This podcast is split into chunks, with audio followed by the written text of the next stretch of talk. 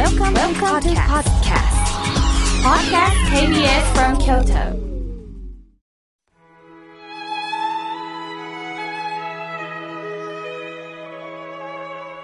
改めまして、僧侶の河村明慶です。今日の法話のテーマは、背中を追いかける人はいますか？についてお話しいたします。今日は浄土真宗の宗祖、親鸞上人が亡くなられた日です。親鸞上人は戦乱や災害が相次いだ平安時代末期から鎌倉時代にかけて90年のご生涯を送られました。1173年、上安3年、親鸞上人は京都でお生まれになりました。父である日野有則は朝廷に仕える役人でしたが、お母さんについては定かではありません。9歳の時、親鸞上人は、後の天台座主慈円のもとで出家されます。親鸞上人の幼少期は、このような混乱に満ちた時代、出家をするとはどういうことだったんでしょうね。それから20年もの間、比叡山延暦寺で厳しい修行と学問に励まれました。しかし、どれだけ修行と学問に励んでも、悟りを開く道を見出すことはできなかったんです。もっとわかりやすくお伝えすると、どれだけ努力をしても生きる意味が見出せなかったのです。修行に励めば励むほど見えてくるのは、末法の世では自力で民衆を救うことができないということでした。親鸞上人は29歳の時、比叡山の仏教と決別し、道を求めて聖徳太子ゆかりの六角堂にこもられたんです。そうして95日目の暁に聖徳太子の無国に導かれて法然のもとを訪ねられます。どんな夢だったかというと、厳しい修行を行わなくても煩悩を持った人間がありのままの姿で救われる。阿弥陀如来の絶対の救いがあることを示した夢だったと言われています。法然上人は誰に対しても平等にただ念仏申しなさいとお説きになっていました。どういうことかというと、努力することも大切だが、努力できなかった人も、お念仏申すことで救われるとおっしゃったんです。これは楽をして救われるっていうことではないんですよ。努力で勝ち取った栄光は永遠に残るかもしれません。努力をされることは素晴らしいです。修行される僧侶がダメなんじゃないんですよ。私も尊敬する僧侶はたくさんいます。修行なさるということはね、これは誰でもできることありません。しかし、落第者も救われますよと教えてくれたのが法然上人です。賢くなって救われるんではなくって、もうこのままの私が救われますよ。それを聞いた親鸞上人は、この教えこそ、すべての人に開かれてる仏道であると頷かれ、法然上人を生涯の死と仰ぎ、念仏者として歩み出されました。法然上人のもとで親鸞上人は約6年間過ごされました。その間に法然上人から主張、これは法然上人が書いた最も中心的な書物、戦弱本願念仏集の書者と、まあ、心霊の制作が許されたんですね。そしてこの頃、まあ、妻である絵心にとも出会われたと、まあ、学者のいろんな方々の説が残っております。法然上人の念仏の教えには、親鸞上人だけではないんです。もうすべての方、身分を問わず、多くの方がご長満に来られたそうです。しかし、当時のこの生き方にはどうしても誰もが救われるというのはね、納得がいかなかったようですね。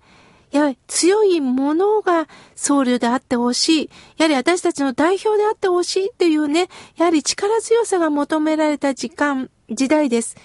朝廷から弾圧に遭うんです。その結果、4人が死罪、8人が流罪という厳しい処罰が下され、法然上人は土佐、現在の高知県、親鸞上人は越後、現在の新潟県へ流罪となったんです。親鸞上人35歳の時でした。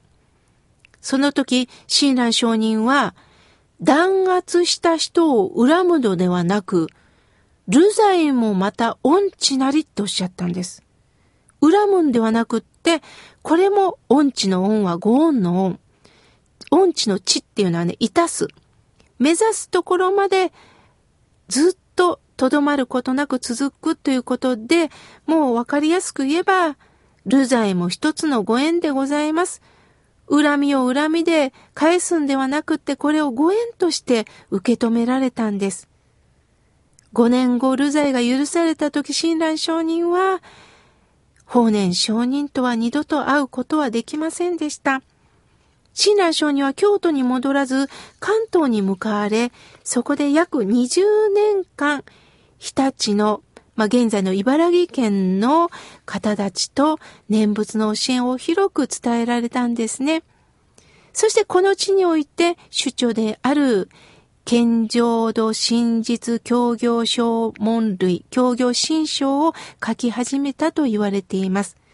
そして親鸞上人は晩年関東から京都に戻られたんですが、関東では念仏の受け止めをめぐって、まあ、様々な混乱や対立が起こったんですね。やはり親鸞上人がいないということでみんな間違った教えを広める。特に親鸞上人の長男の善蘭がとんでもないことを伝えていくんです。